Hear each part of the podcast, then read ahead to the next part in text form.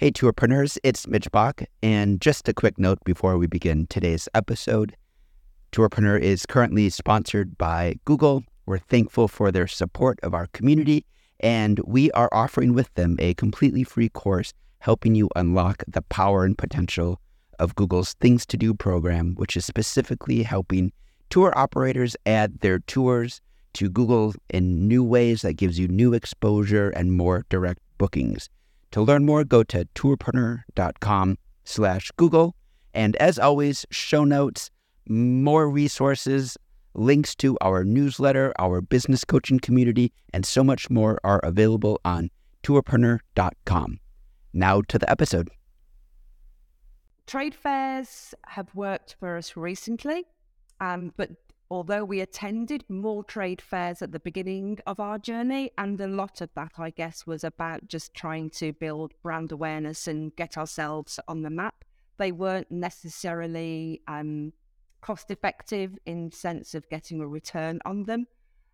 But the trade fairs that we've attended post-pandemic and a couple pre the pandemic has been about the groundwork that you do building up to the trade fair. So it's not just a case of registering to attend. It's also about the preparation and connecting with people, setting up appointments before you even leave your own destination.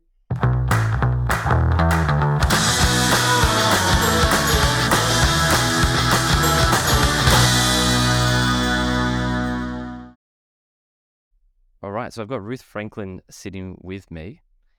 Hi, Ruth. Hi there, Matt. How are you doing? I'm excited as hell that you are the first person to come on the Tourpreneur Multi-Day podcast. And I'm very excited that I'm the first person to sit in the hot seat. Wonderful. Let's if we have a good conversation, then maybe I'll be able to convince someone else to come onto the show as well. But just to jump into things, obviously Ruth is quite a prominent member of our industry, but I'll give everyone a quick overview for those who are not familiar with Ruth, co-founder of Secret Paradise. And actually, this leads to probably, before I even continue with the intro, Ruth, you have to answer a question for me that you have probably answered 10,000 times before. Can you guess what the question is? Oh my gosh, how did I end up here? Where am I? Is it the Maldives or is it the Maldives? Maldives. Oh shit, I didn't even get, both of my options were wrong. It's the Maldives. Correct. The Maldives. All right. So Ruth is from Secret Paradise in the Maldives, a tour company that I'm a huge fan of. They do they have a real focus on community-based tourism with an educational and sustainable angle. So the Maldives is obviously quite famous for resorts sitting on top of the water, but the Maldives is actually much more than that and has a really interesting culture, heritage, cuisine, and that is what Ruth has been living for the last 10 years, ensuring that people can get access to the culture and heritage of the Maldives, oh my God, as well as really having developed a passion for sustainability as well. She's working with the local community to help protect the ocean and marine life. How does that sound as an intro, Ruth? That's not bad going. Wow, far out. Let's see if I can raise the enthusiasm levels a little bit later. All right, Ruth, how did we meet each other? Through Tourism Tiger. That's right. So I can't remember if Kelsey Toner connected me with you or it was the other way around, but right. You guys were the connections right back at the beginning. Right. Yeah, so when I was still running Tourism Tiger full-time, and obviously for anyone who's listening, Tourism Tiger is a web design agency 100% specialized in tour and activity operators. Ruth reached out to me to get a website built. I think you were one of the first 10 people who reached out just when we were getting started. And you've been through one rebuild. You've been through one rebuild, and it's a beautiful website, Secret Paradise. .mv. How has the website gone for you? It's been very successful, and I think for us in terms of it's a lot about education and information, because what we do is a very different aspect to people's perception of the Maldives, so it's very important that There's a lot of background information on there, but from a selling point of view, it's also proved very successful, and certainly post-pandemic, we've seen a growth in our online bookings pre-pandemic, so that's always a positive. Yeah, wonderful. That's great. So don't worry, I'm not. If you're listening to the podcast, I don't plan on turning this into a 45-minute plug for Tourism Tiger. The topic for today is going to be how Ruth developed her B2B side of the business. But before we do, it's episode 1. We need to get through some definitions. Ruth, what is B2B? B2B is business to business. So you're a business, you're a tour operator, and you are connecting with another business who is selling tours and travel. And what's a DMC? This is a really good one, because right back at the beginning, I had no idea what a DMC was. I had to go away and Google it. So it's a destination management company. And so that would be an in-destination company who are operators and providing local knowledge and services to the businesses worldwide, be they tour operators, travel agents, who are selling travel in those destinations, or who want to operate their own products in that destination. Wonderful. And one lucky last for the walking human dictionary of tour and activity operator terms, OTAs. Oh, online travel agency. So where you put your own products up onto the web and it's sold with a commission, somebody such as Viator, which obviously is probably the most popular and well-known brand. Awesome. So Ruth, your business, did you start out selling directly to consumers or as a B2B? What was your first sales channel? Okay. So I came into tourism from a retail background. So I had no understanding of tourism and travel other than having been a guest myself in destinations. So all of this was very much new. So we started with a two-pronged attack. So we started as a B2B business, so utilising a website and pre-Tourism Tiger, and also putting products on TripAdvisor, Viator at that time. But we also looked at how we were going to go down a B2B point of view.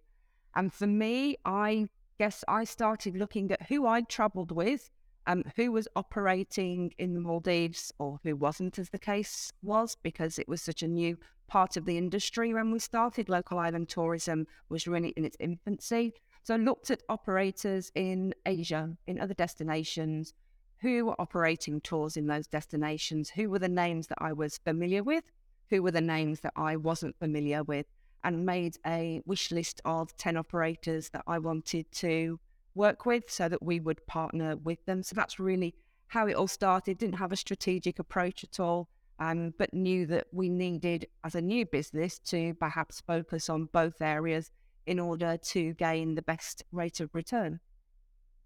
Awesome. So you've actually probably talked yourself down a little bit there by saying you didn't have much of a strategy. You just reminded me of a book by Chet Holmes. It's actually one of the most famous sales books ever written. It's called The Ultimate Sales Machine. And one of the things he actually nominates in that book as a strategy is to pick your 100 dream clients in order to sell to. So you've picked 10 to start with, which I think is a wonderful way to go about things, because if you're just starting out, you don't even know what your ideal customer even necessarily looks like. All right. So Ruth, you've you figured it out yourself. You don't need to read these books. Ruth, you could write these books. Maybe there will be a book someday. Okay. So like I said, though, the topic of this episode is B2B, so we won't talk too much about the B2C stuff today. That's pretty well covered, or will be covered, I should say, in many of our future episodes with other guests. The reason, Ruth, specifically, I wanted to talk to you today is I've been interacting with you for a very long time, on and off, for about 6 or 7 years. One thing I've noticed is just how well you've got your processes buttoned down, and how methodical you are at going about things in your business compared to most tour and activity operators that I've interacted with. So what we're going to be doing in this episode is talking to you about, obviously, I think we'll start with just by learning how you went with those 10 initial operators you contacted. And then we'll just delve into the lessons that came out from there. We'll be talking in this episode about trade shows and LinkedIn and destination representation, something companies. Ruth will give us the official name later for those. And this is going to be a great chat. So Ruth, is that really where you got started? You started with the list of 10, and then what happened? So I, having come from a retail background, I was familiar with SOPs and health and safety and all of that aspect. And I guess coming from a UK market, I was also aware that people operating out of UK and Europe in particular also ensured that they had this type of information and procedures and policies in place. So part of our starting process was about ensuring that we had a standard operating practice, that we had a guide handbook, that we had health and safety manuals, risk assessments for the two tours that we were launching with, and that necessary operating licenses for the destination and public liability insurance. So for me, that was the foundation of everything else that we were going to do. And also documents that we still work with today. And as we have grown and as we have learnt, we have changed and updated those documents accordingly. But if you start a conversation with a business who perhaps you want to act as the operator in country, but they're going to sell the product under their brand, they will certainly be the documents that they're looking to ensure their partner has in place. So if you haven't got them in place, now's the time to get them in place before you start channeling your energy into making the connections. And then secondly, it was about having some form of pitch deck so that you could easily share that through an online connection or send it out with an email. And it's something that I now use when I go to trade fairs. But something that's quite succinct, it isn't lots and lots of pages, but gives an understanding of your business, your brand, your values, your products and your services. So in a nutshell, what can you provide to that prospective partner? So 10 years ago, I just did cold calling emails at that stage of the game. Wow. And I love this. I love this perspective, actually. I love this perspective. You've got this from day one. You've come into this game with the mentality of how do I make it as easy as possible for the potential client to say yes?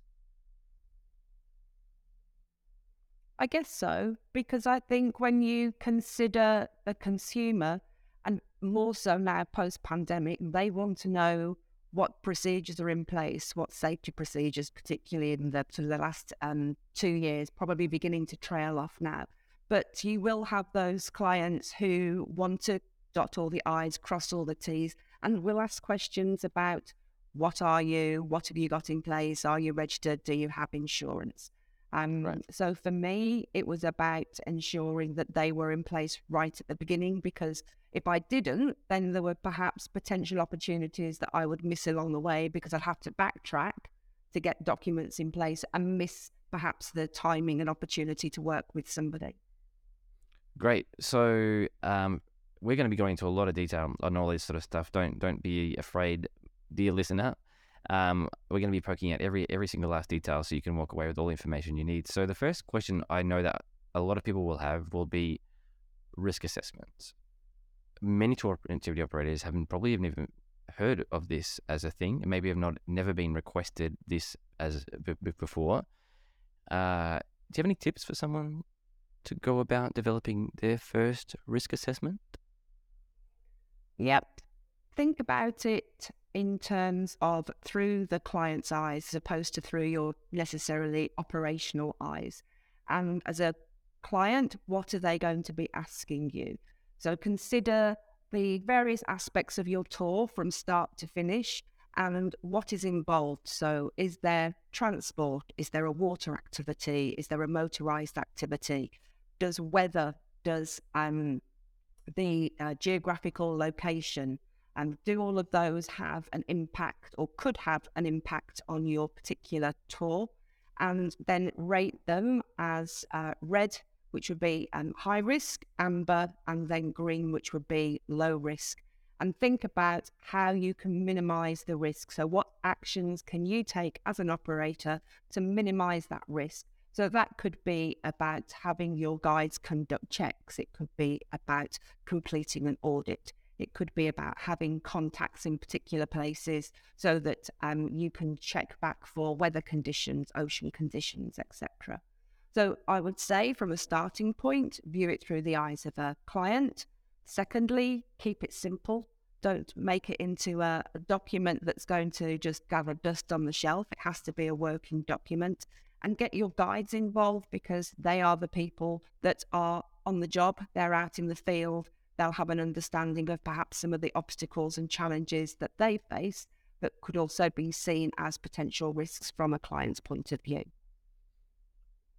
Have you ever found any good examples from the internet in the sense of, are there any resources you could recommend for someone who's actually interested in exploring risk assessments? Is it something that people do by themselves, or is it something to do with professional help? Something you can do by yourself. Again, for me, it came because we had to have them in my retail environment. But if with a lot of things, with a lot of policies, if you just type into Google the policy that you're looking for, you will get a ton of examples. So I would perhaps tap in something along the lines of tour guide risk assessment, travel and tourism risk assessment, and see what pops up. But for sure, when you're working with a brand name, that's something that they also share with you. So for us, as time went on and we started working with operators, we were able to ensure that we were covering the risk requirements and assessments that were asked of us by particular operators. And it does vary from business to business. Nice. That's actually a really good example of how you can get a resource. You can just talk to your partner and say, hey, I'm still working on mine. Do you have any examples of great ones that you've seen before that I can have a look at and maybe get inspired by? Yeah, for sure. So easy. Okay, so before we move on, there's another big question that I know that people were screaming down their headphones, and that is, do you have a recommended public liability insurance provider?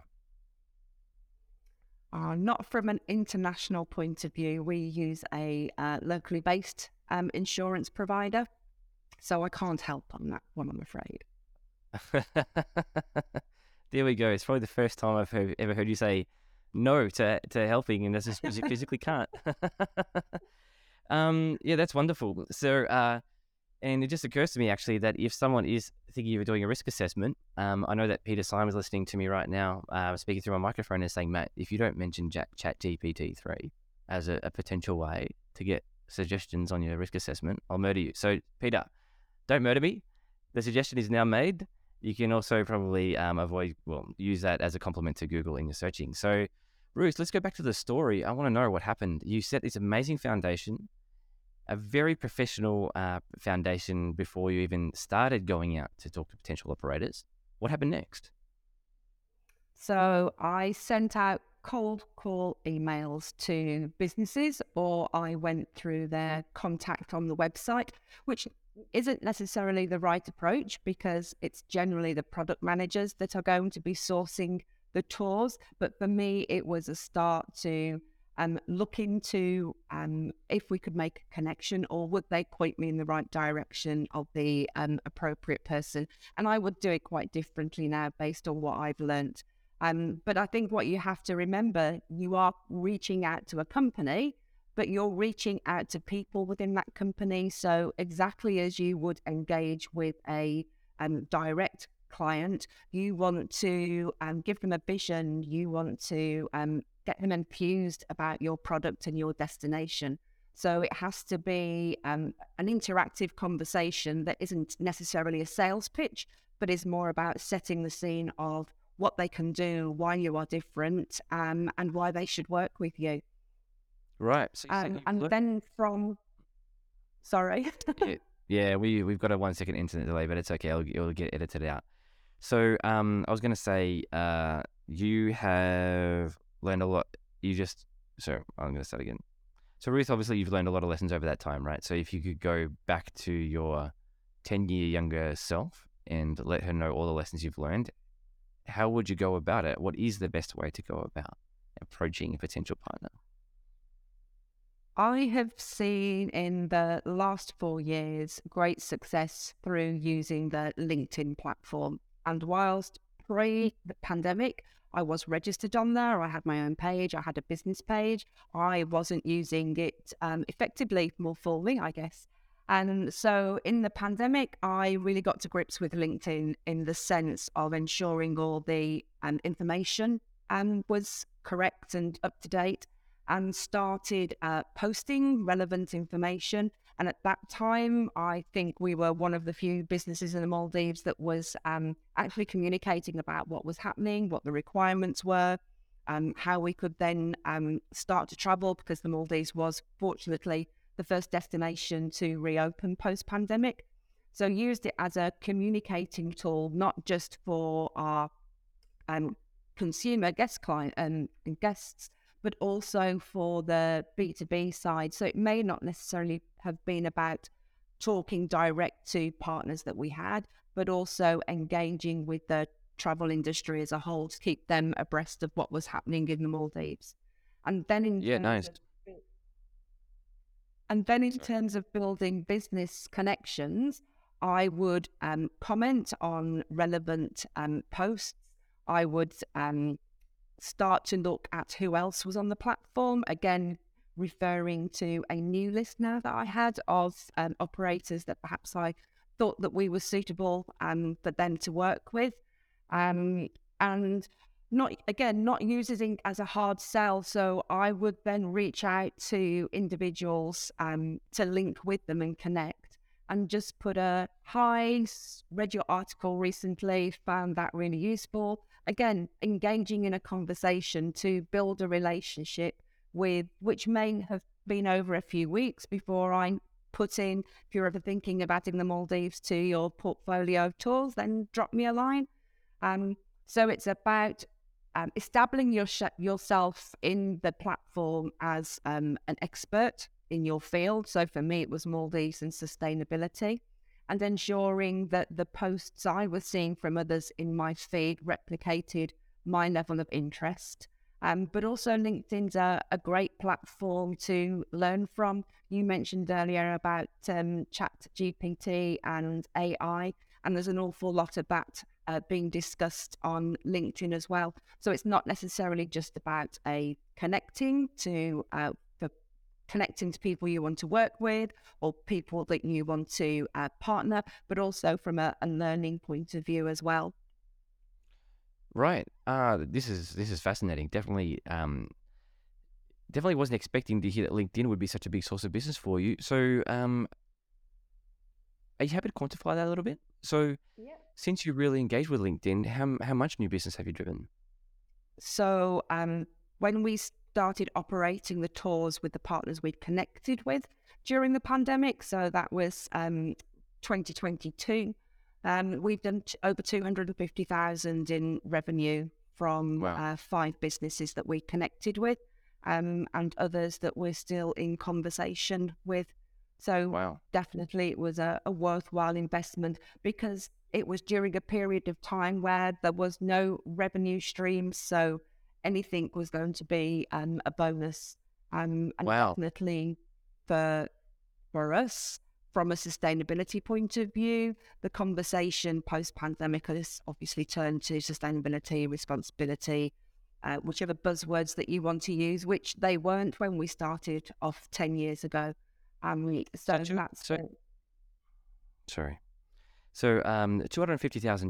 I have to jump in and poke at this a little bit.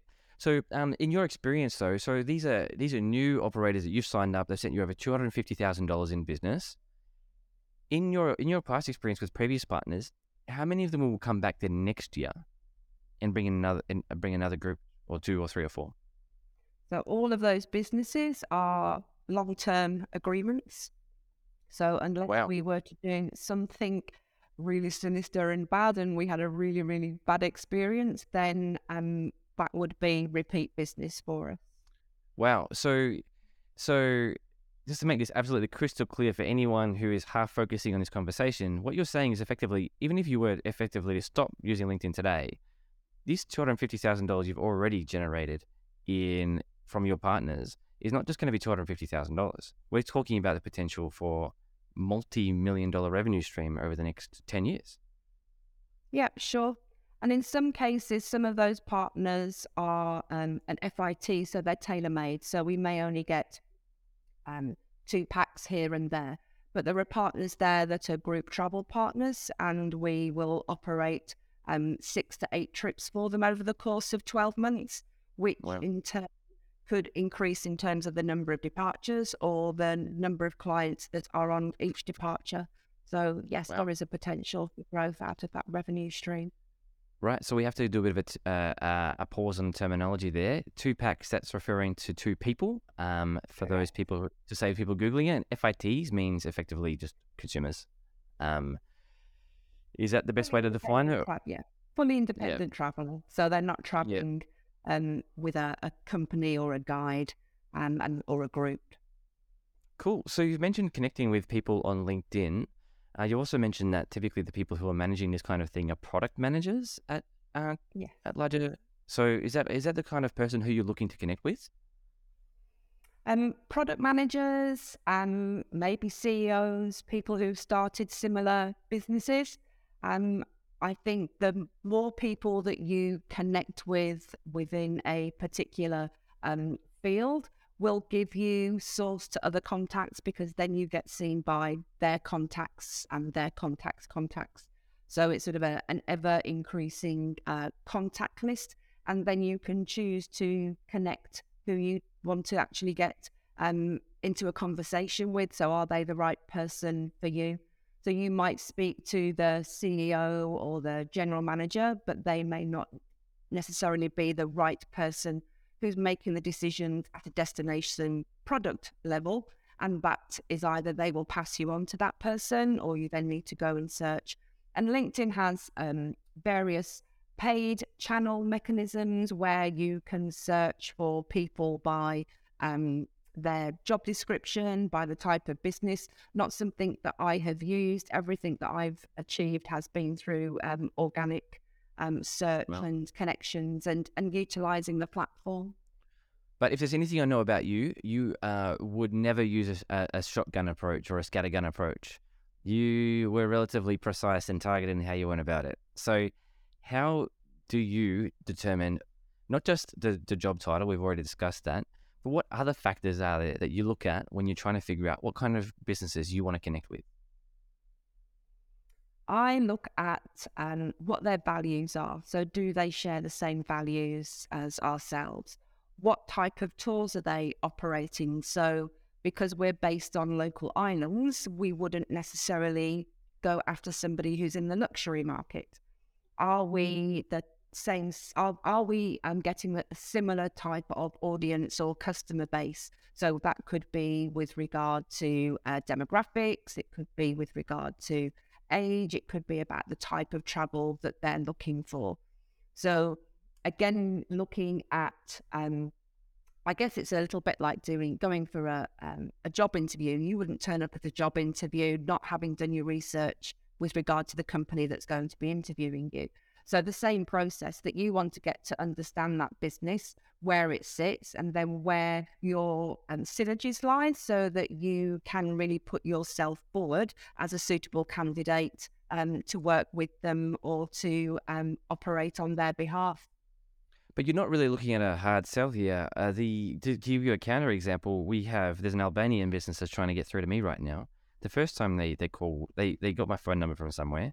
They tried to call me at about 11 p.m. my time. I cancelled the call and I said, who's this? Via text. And I told him, look, it's, literally I'm going to bed, but maybe we'll catch up at another time. 1 week later, the guy calls me at 4 a.m. And that is obviously one end of the spectrum. You're at a completely other end of the spectrum. We're not talking about hard sales here before anyone really gets a misconception. You're much more about trust and relationship building. Is that right? Yeah, it is, because it goes back to the point I mentioned earlier that you are dealing with people in as much the same way as you're dealing with a direct client or guest, that you would be building a relationship with them. You want them to trust you in order for them to purchase your product and travel with you.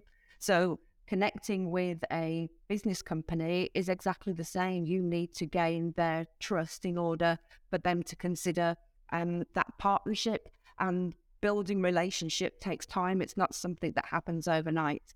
And I certainly wouldn't be looking to go up to somebody and say, hey, work for us, or come work with us, we want your product. You've got to take your time slowly and develop that relationship, because for me, it's about a marathon. It's about building a foundation that will have a strong base for the future, as opposed to it being a sprint where you get the reward, but perhaps it doesn't hang around for long. Yeah, absolutely. One thing that we haven't mentioned yet is that my tour company is actually talking to your tour company about you being a supplier to us. And that is, like I said, we've known each other for 7, 8, 9 years, whatever the number actually is. And that's a pretty slow burn. That's an example of a marathon, not a sprint, right? It's consistently day in, day out. You haven't just been adding value to the community, which is obviously a huge thing that we love working with operators who add value to the community. Every time I email you, you respond professionally, you respond quickly. You showed up to a call with our team, fully prepared for the call, in a way that very few other operators have shown up. Because I'm on the other side of the desk, I can actually see how many other potential DMCs act when someone gets in touch. Ruth, I'm talking about you in the third person. Ruth, you came fully prepared to the call. You researched our business. You had lots of ideas as to how to run a great tour. You took notes during the call, and you sent a summary of the call afterwards. You were the only person that has ever done that with us. That set of actions. Now, for Ruth, someone like you, Ruth, this just feels obvious to you, right? But the reason I'm highlighting it is because it's clearly not that obvious. People just don't consider this. But these little touches of professionalism, if you just introduce them into every single aspect of your business, will make such a huge difference. Anyway, that's a bit of a digression that I wanted to add there, because you won't find Ruth tooting your horn to her own horn too much, so other people have to do it for her. So Ruth, LinkedIn. Let's finish off with that one. But are there any additional little tips about LinkedIn that you'd like to give people before we change topic? Utilize it as you would Facebook, in the sense of go on there every day, make a comment. You don't have to post every day, but when you do post, make it worthwhile. And if you're resharing a post, ensure that you add your own comments, not just a reshare. But don't use it like Facebook, in the sense of it's a social community. It is a business entity. So ensure that your thoughts and processes and how you operate on there reflect that. All right. So conspiracy theories about the death of the electric car, and then the revival of the electric car, or for example, maybe not the place for LinkedIn. Keep that sort of shit to Facebook. Oh, shit. I just swore twice. All right. I'm going to have to come back to the start of that sentence. So yeah, I'll take that thought again anyway. So effectively, maybe keep the personal rants to a minimum, and the hot takes that maybe you don't really want to share with your friends. But also be social and show a friendly, personable side of yourself. It doesn't have to be business, promotion all day long, right? Correct. Yes. Yeah. Again, it's cool. About you're building a relationship through what you post. So people are taking a call on the type of person that you may be, based on the information you're sharing and how you write your comments. Cool.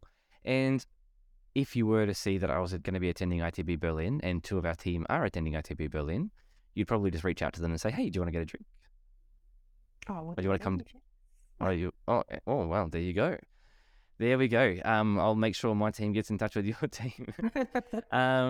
So what a great transition. Let's talk about trade fairs. There's been a lot of chatter around trade fairs in the community, some negative, some positive. I suspect that it's not just about going to the trade fair, is it? There's a lot more work to it than that to make it really effective for you. So let's dive straight in. Ruth, where should we start when it comes to trade fairs? Trade fairs have worked for us recently.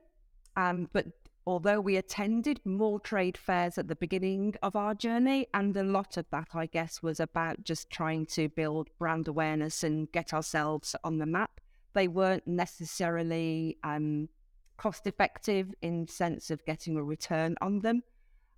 But the trade fairs that we've attended post-pandemic and a couple pre the pandemic has been about the groundwork that you do building up to the trade fair. So it's not just a case of registering to attend. It's also about the preparation and connecting with people, setting up appointments before you even leave your own destination.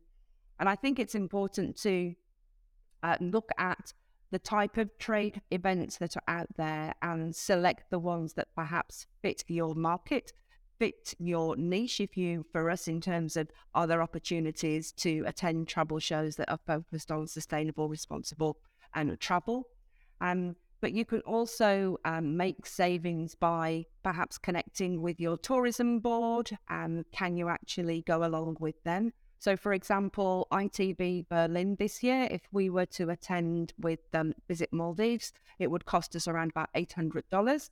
If I were to just buy the ticket online for 3 days and attend as a visitor, it would cost me around about €100. But by doing that, I don't get any exhibition space, so I don't have my dedicated space. I perhaps need to set myself up in a coffee shop somewhere. And for some businesses, and particularly if it's your first opportunity, that may be the best way to go, because it then allows you to do a lot of walking around, as well as having an area where people can come and meet you. If you have a designated area, if you're sharing a stand with your tourism board, for example, then it does mean that you have double exposure, because once you're registered, you would generally, for the larger travel events, have access to an online portal where everybody who is exhibiting together with buyers and visitors will be listed. And if you're on your destination stand, you're getting your own listing together with being listed on the destination stand's listing as well. So a bit of a double whammy that you've paid for. In terms of expenses, you also need to take into account your airfare, accommodation, general living expenses while you're there. So it isn't necessarily a cheap method. But for a business that really does want to connect face-to-face with its top 10 wish list, or with people that they're already working with, and in the post-pandemic era, there is a lot of opportunities for face-to-face meetings, just to be able to get into that habit of coming away from the virtual side of it and meeting people face-to-face and talking about business and how you can move forward. And in general, trade fairs are a great way to connect with people. So when you're standing in a queue waiting to buy your coffee, talk to the person in that queue, because they too will be involved in travel in some format. Yes. They may not be the person that you need here and now, but they could be a contact that you can reach out to further down the line. And also they're a great learning opportunity with seminars and presentations. And so be sure to take those opportunities away where you can listen to experts and perhaps take some learnings that you can put into action within your own business. Wow, that's an amazing set of tips. So $500 or $800 to me sounds like an amazing investment, given that you're already putting so much money into flights anyway. So that people can get an idea, obviously this is going to vary a lot by year, by destination, by your niche. But when you put yourself in the exhibitor directory and you're available for people to make appointments with you, in general, for a major conference like ITB, how many people will actually reach out to you versus you having to reach out to them? So if I take WTN, for example, because then that's concrete numbers. So on the WTN over the 3 days, I had contacts with 15 of our current partners that we've been working with. So that was the first time that I had actually met them face to face for a number of years, because I don't travel back to the UK very often. And then I had 20 new contacts that I had gained over the period of time post through the pandemic and then post pandemic. So people that I was already connected with, we were in conversation. Some of those that we had already progressed to building itineraries, but we haven't signed anything off. And others, we had just done a connection on email, and we'd had no further discussion. And then in regard to people searching me out, I had 10 appointments requested for other businesses. Generally were smaller businesses, so smaller B2B travel agents or travel advisors who had sought me out through the portal and had connected. And out of those 10, how did you go? So out of those 10, I'm in contact with 3 of them where we have already done quotations for them. So they're working on an FIT basis. So they just send quotations through on a tailor-made point of view. The others, we've exchanged information and we'll reach out again as I come up to ITB to connect with them. But for some of those, putting the Maldives into their portfolio or offering it in the way that we offer it was not quite right for them at this moment in time. But if I go back to when we started our journey and looked at the trade fairs that I attended then, I would probably only get 2 or 3 people reach out to me through the portal. There were more people at that point in time that would approach the stand and come and talk to you, but far less, I feel, is that happens these days. People come to the stand because they want to speak to you or they know you and they just want to say hi. So it does really highlight the work that you need to put in beforehand. So that could be scrolling through the directory and finding the businesses that you would be interested to speak with and dropping them a connection and to make an appointment. It could be reaching out to your contacts on LinkedIn who you aren't engaged in business with and asking if they're attending. And I do a email to our current agents and businesses and just put my calendar on there so that they can schedule a meeting with me. And it's all then there online, so it doesn't have to go backwards and forwards. They can see when you're available and when you're not and can book it really easily. Right. So it seems to me like the value then of trade shows is that it condenses time because rather than having conversations spread out over months and months with dozens of different people, it's all happening in a super accelerated way over the course of 3 days. And I doubt you're closing all in pretty much any deals on the spot, right? But at least you're able to significantly advance a ton of conversations in a very short amount of time and then go home. And then, that's a great question. You've taken away all these leads. How does someone convert those leads into a solid working relationship and business? Okay, so I would send out a follow-up email summarising what we talked about, perhaps put the pitch deck in there if I haven't shared it with them previously, or put in information that was pedantic to what we've been talking about. And then I would do that at the end of the event. So on day 3 or the day after the event, that's the first thing I do. I make time for.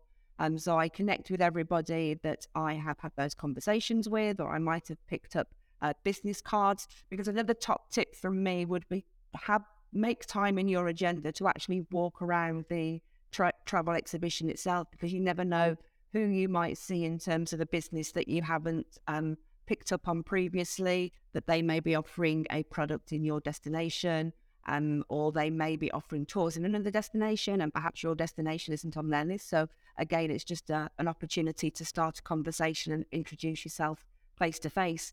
So once I've done that initial follow-up email, dependent on the location where I am, I tend to take some time out because it means I'm in Europe. So I get back to the UK to catch up with family and friends. So I would say to people, I'm back in the Maldives on a particular date. So they know that they're not going to hear from me in that period of time. Or if they do connect with me, there might be a delay in my reply. And then post that, I will move it on to having a further virtual call with them to perhaps discuss more needs, or to send through a proposal that then has a feedback with. But again, for me, once I've done those 2, it's not about sending out email after email after email going, hello, have you forgotten about me? It is about realising that they have businesses, they operate, so they may be in the middle of a busy sales period, or they may be finalising products for next season, and you're just not going to be part of next season's portfolio. You're going to wait for the following season.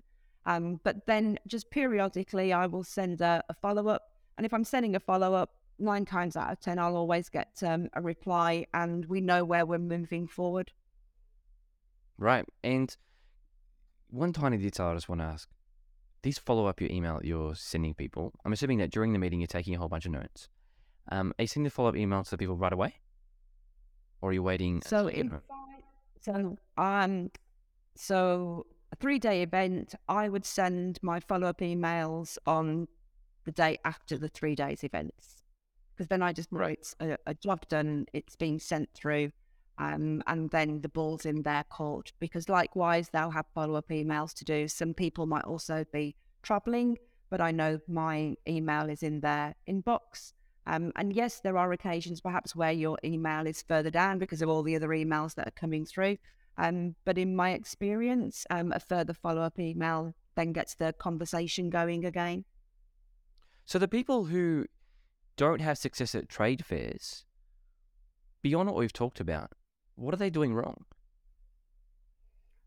My guess would be that they're not doing any pre-work, or they're not doing sufficient pre-work. They're not researching, and their expectation is to rock up at the event, have their stand, and expect people to be coming to them to say, hey, we want to work with you, which now I believe isn't the case. It doesn't work like that. As an operator who has a product to sell or a service to sell, you have got to make that connection for people to be aware of you, because the market out there is vast, isn't it? I know that I'm very fortunate in the Maldives in that I have very limited competition with the type of travel that we do, but I can imagine being an operator in another destination where on every street corner there's another tour company that's doing something similar. So you have really got to do your homework to share what your USPs are and what value you can add to somebody else's business if they were to work with you. USP being unique selling point, the key things that make your business different, is that right? That's right, yes. Awesome. It's amazing how easy it is to slip into all those little industry terms, isn't it? So, wow, hugely valuable information. I know we could talk for another 45 minutes, and maybe we'll have to do that on another day. But I want to come back to the start of your story. You named 10 people.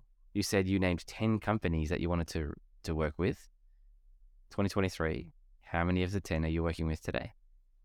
9. And the one operator that we're not working with is because they don't have the Maldives in their portfolio. And at present, they don't feel that the Maldives is right for their portfolio. But still in contact with them, we connect, we share messages every once in a while. I'll ask if they're going to ITB, because I'm sure that time will come when we will connect. It's all about this marathon. Right. So these out of these 10 operators, how many would you say are sending their product managers or at least representatives to WTM London or ITB Berlin? All of them, for sure. All of them. Yeah. So if you're going to trade shows and no one's talking to you, it's not because the fish aren't there to bite, right?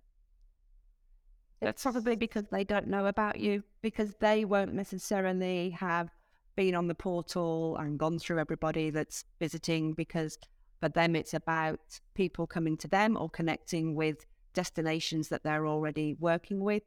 Or they may very well be going out and connecting at a higher level with the destination tourism boards and so on to understand about the destination and find out who's operating there and who their recommendations would be. So